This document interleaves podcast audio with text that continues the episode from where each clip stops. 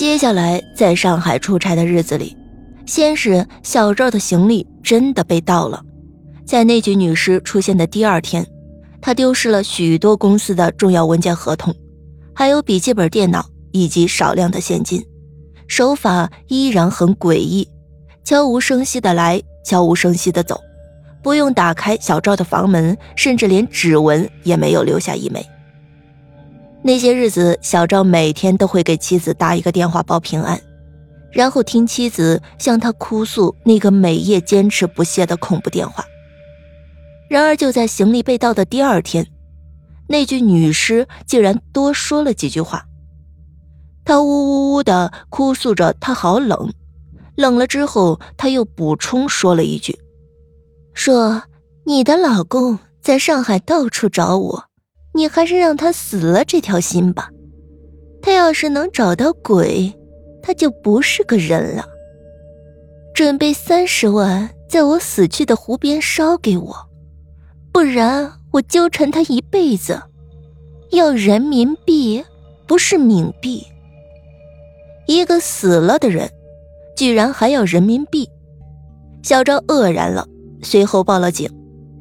就在小赵上飞机的前一个小时里，警察通知小赵去领丢失的合同与电脑。在警局里，小赵一共看到了三个熟悉无比的人。第一个是那个女人，她依然漂亮性感，只是不再那么浑身湿漉漉了。第二个是酒店里青涩的小保安，见到小赵，他的脸显得越发的青涩。最后一个。便是那个从天而降的焚尸工。没有人知道香格里拉酒店的幺三零九号房有个暗格，就藏在浴缸的下面。小赵住进幺三零九房的第一夜，那个所谓的焚尸工便趁他下楼吃饭的时间藏进了暗格里。随后，那个漂亮惹火的女尸便敲响了他的门，只一次偷龙转凤。便让这个无辜的旅客跌进了他们的连环骗局里。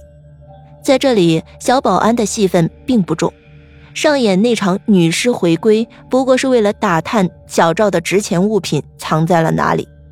好在他偷盗的时候节省时间，他们是经验丰富的贼，绝不会因为细节空手而归。可是这一次，小保安和女士们贪心了，他们拿走了小赵的合同。想要背着焚尸工额外的敲他一笔，没想到却露出了马脚。至于为何选中小赵，是因为小赵住进了幺三零九号房，而且还是个独身男人。那一天，小赵因为去警局报警而误了回家的飞机，不得不推迟原来的计划。万不得已的情况下，又住进了香格里拉酒店的幺三零九号房。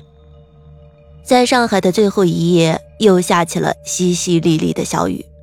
三更时分，小赵突然被一阵敲门声惊醒。他猛然地坐起来，警觉地问：“这一个女人冷冰冰的声音说：‘先生，请问要不要特殊服务？’”小赵突然打了个寒战。那时候，他觉得这个女人的声音似乎有点熟悉。之后，便是警察查到了真相。